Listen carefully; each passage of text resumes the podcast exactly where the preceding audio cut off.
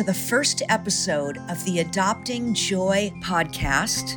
I'm your host, Colleen Ryan. It is my passionate mission to share inspirational insights, actionable tips, tools, and techniques that you can apply immediately so you can create your best life. Today, I'm going to share one of my stories on dealing with a difficult person and how I turned that struggle into success. Because I believe one of the reasons it happened was for me to turn that pain into the purpose of inspiring others to live a more free and fulfilled life, filled with greater happiness, mental and physical health, and healing. If that is what you're looking for, you've come to the right place.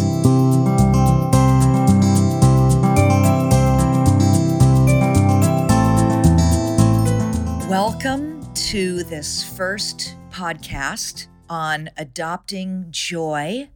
I'm Colleen Joy Ryan, and I want to thank you so much for being here.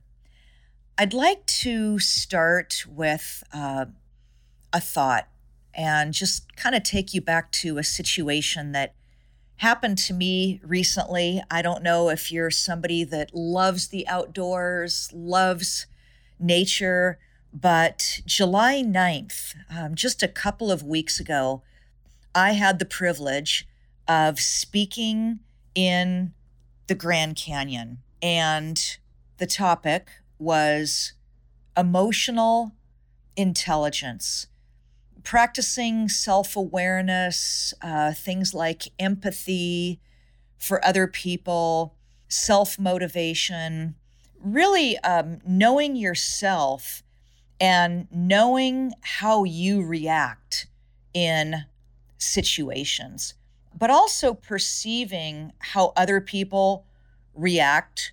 Kind of thinking about not only what are they saying, but what maybe are they not saying so it's really self awareness as well as being aware of other people.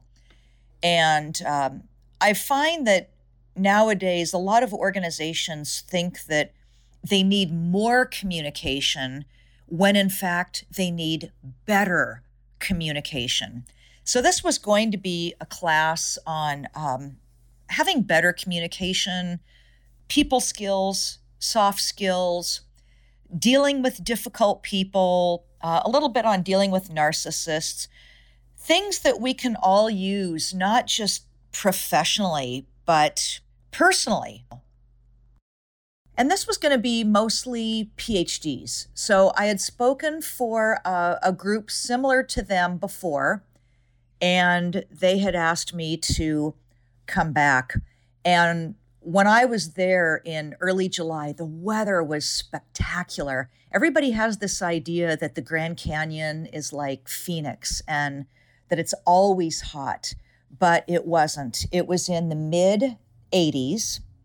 And the day that I was going to be speaking, I was um, actually going to be speaking in the Grand Canyon National Park. So I was looking forward to um, just to being back there. And when I got up that morning and throughout the day, um, it was going to be 85 degrees, perfectly sunny. If I recall, there was not a cloud in the sky. It was like an intensely turquoise blue sky. So I get to um, the place where I was going to be conducting the speaking engagement. And it was the same usual, very spacious room. And we were only going to have about 25 people. So it's nice to have a spacious room. Everybody can get comfortable, they can they can stretch out. So people were filtering in and I'd gotten everything all set up. And just to describe the the setting for you, this particular room has uh, floor to ceiling windows. You look out, you see the forest. It's almost solid, tall green pine trees with a little bit of that turquoise blue sky. So it's just a beautiful woodsy setting for conducting a training. So I was sitting with the key decision maker who hadn't been there the time before. And so it was just um, him and me privately at a table off to the side. And he said, Now, when I introduce you, how, how do you pronounce your last name? And everybody that introduces me up until now is so worried because I've gone by my maiden name, even though I've been married before. Um, up until recently, I've gone by my maiden name, which is Kettenhofen. so you can understand how that wouldn't be comfortable for people. So just off the cuff, I said to him, Oh, don't worry about it. Just call me Colleen Ryan because my name is changing anyway. So he uh, asked me, you know, oh, you know, what? Why are you changing it? And I just, I said, it, it's a long story. So I didn't go into it. Um, so he went up and he introduced me. And then he said, and I'm going to let Colleen share with you why her last name is going to change to Ryan. well, that put me on the spot because I've never shared the story of why I am changing my last name. So this was a fairly short speaking engagement. It, it was about three hours. And throughout the day, they were they were a wonderful group. And I could just tell the minute they came in. When you're a speaker, you can tell when people are coming in what kind of a group you're going to have. So they were a wonderful audience, very engaged. I like to keep my programs interactive. And so every now and then they would say, "Oh, tell tell us the story. Tell us why your last name's changing." And I said, "You know, I'll, I'll just wait till the end. You know, we'll make sure we cover all the material so I can get all of all of you out on time."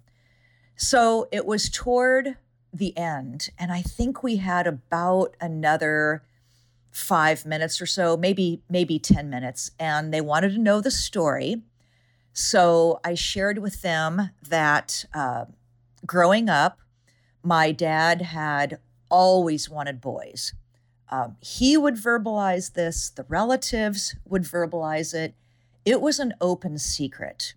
Well, unfortunately for him, he got me, the oldest, and my sister, who's almost five years younger. So he wasn't real involved in our lives but I was supposed to have been the firstborn male. As a matter of fact, they already had the name picked out Kurt, K U R T. I actually love that name. Anyway, he didn't spend a lot of time with us. We spent a lot of time with my mother, but he was highly critical um, of everything it seemed that I ever did. And I looking back, you know, there's a reason they say hindsight is 2020. And looking back, I can see where one of the reasons he was highly critical, I think it was his own insecurities. He would compare himself to his heavy hitting, high earning friends who um, happened to make a, a great deal of money well, if you're going to compare yourself to your most successful friends, you're going to be miserable. As you all know, there's always going to be people better off than you, there's always going to be people worse off. And I think it's important to just have a positive attitude and practice gratitude. Be grateful for everything that you have. We have so much in this country the United States to be to be grateful for. But he didn't grow up with very much money and he grew up in the depression and I think he always had that scarcity mindset. Um, but he had a great relationship with his parents. So I, I could never understand the extreme criticism. And after my mom died unexpectedly, it got a lot worse. I think he was stuck in the uh, anger phase of the grieving process. Thankfully, my sister and I were in our 20s by then. So early 20s, but in our 20s. So that helped a little bit. I'll give you an example of some of the things that he would say when I was a speaker. I've, I've been in this business now as a speaker and an author for about 21 years. And he would say things to me like, Well, I have my MBA. So if you have somebody like me or a PhD in your program, somebody like me would be thinking, What can she teach me that I don't already know? and he literally would have me visualize these catastrophic situations, almost as if to visualize what would be the negative, what would be the worst possible thing that could happen. I look back now and he was the opposite of a life coach, the opposite of an encourager. So when I was 53 years old, finally we we had a conversation on the phone and he was already in a bad mood and just just went for the jugular and I just lost it. We had a falling out. And I remember after I said what I said at the end of the falling out, I remember the first thing that came over me was this should have been done decades ago. I, I just, I knew he should not have been in my life, uh, really from the time that my mom passed away unexpectedly from an accident. And years later, he uh, he ended up getting cancer and he went into remission. And I started to think that, uh, you know, life is short and I don't want it to be like this. He's the only dad I have. And so I started to reach out and I reached out one Christmas with a card and it just said, I love you. And it had my name and my dog Joy on it. And then a few months later, I sent a short handwritten note because I never heard back. And I thought, well, I'll just send a handwritten note in case he didn't get the card or for some reason our stepmother didn't want him to have it. I, I didn't know. And there was no response. So I think it was maybe a year later, and somebody that knew him very well from their UCLA days emailed me and said, "You know, your da- your dad's not doing that well. I think it would be very beneficial if you were to reach out to him for his birthday, June 11th."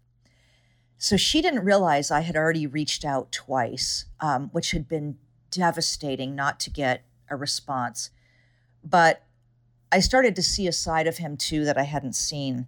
So she said, Well, you know, go ahead, reach out just one last time. And then she said, And by the way, do it in an email, don't waste a stamp.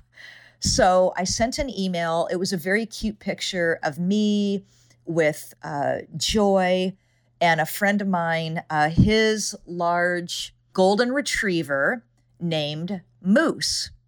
So I went ahead and I emailed the picture and I wished him a happy birthday and I you know I said some nice things and I didn't hear back and his health at this point wasn't very good. He was still in very good shape physically, which he always had been.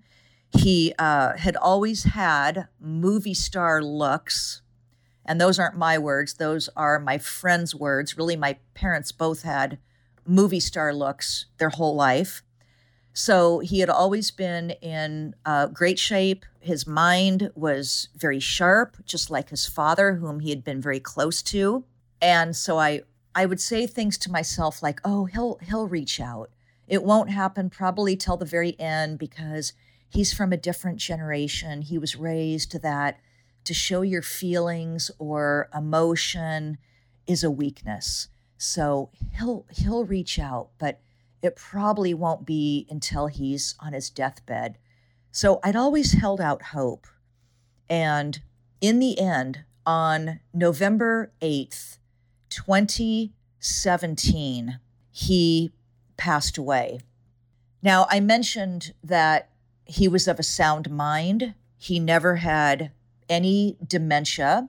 As a matter of fact, he had called my aunt to have her call my sister to let my sister know that he had only been given a week and that he could go at any time and to get his things in order. And Uh, first of all, in case you're wondering, well, did he ever reach out to your sister? No, he didn't. But I remember thinking, okay, Colleen, he is making a conscious choice not to reach out. Remember this moment because this does give it closure. It's not like he had dementia, it's not like he passed away suddenly. So I will tell you that it was devastating. My dream of him ever reaching out was completely shattered. Uh, it was so devastating that for a while it was very depressing. I think it was a blessing in disguise. I actually worked the next day, believe it or not, because it helped to take my mind off of it. But it went from depressing to debilitating for a while and anger and how could you and all the emotions that you would expect to feel. The other thing that I distinctly remember is for about two or three weeks, I, I felt like I was walking around with an injury. I felt like I was walking on crutches. And I truly believe that what you perceive in your mind as real, your mind does not know the difference between what is real and what is not. Because it took me about three weeks to see and to realize that I didn't have any injury. And I had no idea what that was all about. So that started to go away because I was conscious that, knock on wood, I have no health problems whatsoever. I've been very fortunate. And something happened December 1st. I don't know what it was, but it was a new month, a new frame of mind. And I started to look at this as a positive challenge to overcome. How was I going to overcome this obstacle and then use this information to help other people? And going back to that speaking engagement in the Grand Canyon, I told them the story and I said, you know, the reason that I'm changing my last name is it doesn't make sense to keep the last name of a father who really just didn't want to be a parent and didn't want to be a part of my life. And so I am taking on family names. Um, I didn't have a middle name, so my middle name is going to become Joy. Compliments of my best friend who suggested that. So as I was telling this to the class, some of them were in tears. Um, one thing I didn't expect was it had a boomerang effect in the class in that they started to talk about uh, how they raise their children and how they'll ask them questions like, "What did what did you learn today? What was the most important thing that you learned?" And one woman said she says to her 10 year old son every evening, What was one thing that made you happy today? What was one thing that made you sad, if anything?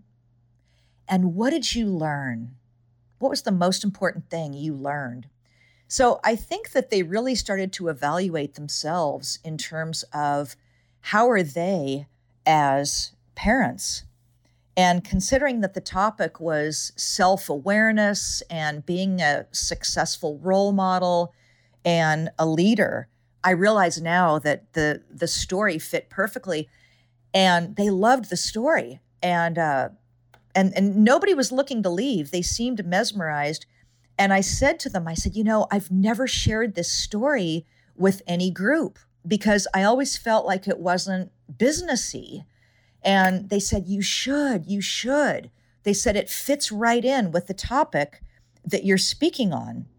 So, as it turned out, one thing that I told them at the end is that no matter what you try to do to resolve a situation with a chronically difficult person, and I say chronically because we can all we can all be difficult from time to time, but there are some people like the chronically impossible people where you may never please them. You can read all the books, You can listen to all the podcasts. You can do all the right things like I did, and nothing is going to work because some people are just miserable, insecure people. Keep in mind, hurting people hurt others. Hurting people hurt others. And being that he was an extreme perfectionist, I, I just don't think that he was ever a happy person because life isn't perfect. And people that were very close to him, who had known him since they were 18 years old, had all said the same thing.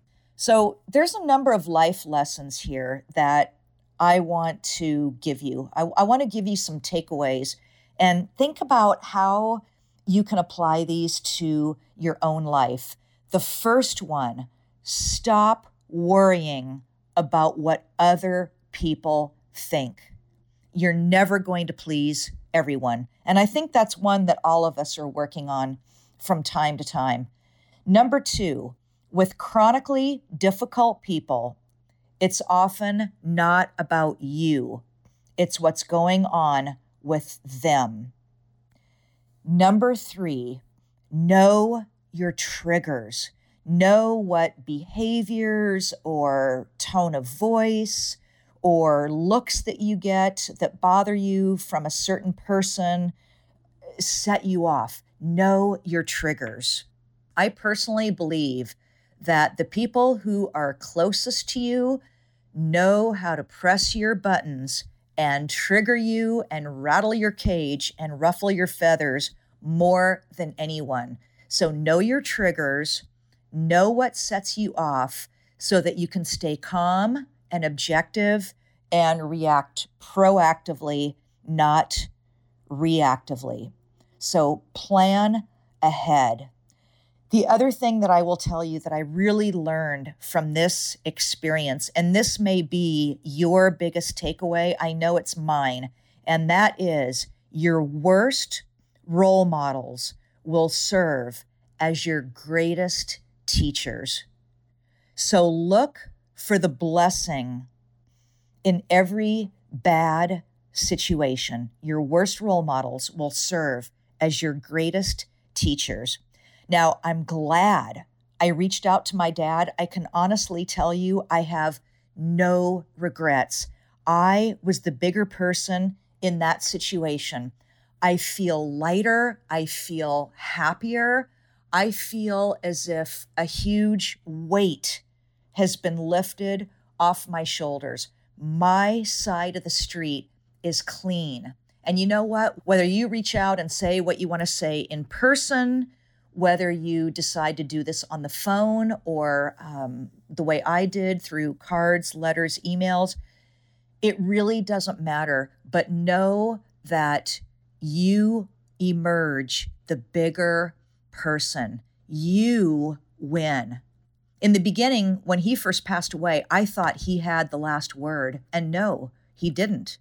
Partly because I'm going around and I and I'm talking about it, but really because I emerged the bigger person. So don't be afraid to be the bigger person. I also feel as if I uh, went from being a caterpillar to a butterfly. Another thing that I will tell you is that when that program ended, I actually had a couple of people follow me out and uh, tell me about some of their difficult family situations. So if you have ever had any of those, you're not alone. Probably the best part of the whole day, the icing on the cake, was I went back to my hotel, changed into a casual shirt, jeans, and hiking boots, and I um, I had dinner, and then I went to a beautiful lookout point in the Grand Canyon, and the sun was setting. It was like a, a crimson orange and red. And there were a lot of people there up at this particular lookout point, and you could look down, you could see the canyon. The canyon colors, all the rocks were changing. There was even a woman who I overheard say something like, um, and I'm, I'm paraphrasing, but she said something like, um, the colors are changing by the minute. And they really were. And everybody was happy. Everybody was in a good mood. There were young couples. There were couples with small children, with dogs. There were older retired couples. Uh, there were people from all over the world. And you may have seen on Instagram hashtag positive vibes. If I were to give that moment a title, it would be hashtag positive vibes. Everybody was happy. I was happy. I think we were all feeding off of the energy of each other. And, you know, looking back, it was truly a mountaintop experience for me because I I told the story to the group. They wanted to hear it. And I don't think it was an accident. I don't believe in coincidences. And I have a feeling you don't either. Looking back, I think that that moment was meant to be where I was, quote unquote, forced, if you will, to share the story of how and why my last name is changing. And I know it's not going to change my DNA. I know it's not going to change the past, but I'm legally in the process of changing my name and I'm really I'm really looking forward to it. So it was just a beautiful moment. I was heading along uh, the 180 on my way back from the Grand Canyon through Flagstaff and heading back to the Phoenix airport. And I took the 180 because I just wanted the scenic route. You know, it was the the roads were almost canopied at times with trees and just once again these beautiful uh, tall green pine trees. I had the window down. I could smell the crisp, fresh mountain air. There was lavender all along the side of the road. It was it was just a beautiful morning, July 10th. And to make my mood even better, I was listening to some good tunes, smooth jazz by uh, saxophonists Euge Groove, Boney James, Vandell Andrew, and uh, my newest favorite, a song by Paul Brown, Sunrise on Sunset. And I just was looking back and in my mind, looking back and reminiscing about the scenery and the sunset and how I have no regrets. So I want to leave you with one thought. Starting today, live your life with no regrets. It's one of the secrets to adopting joy.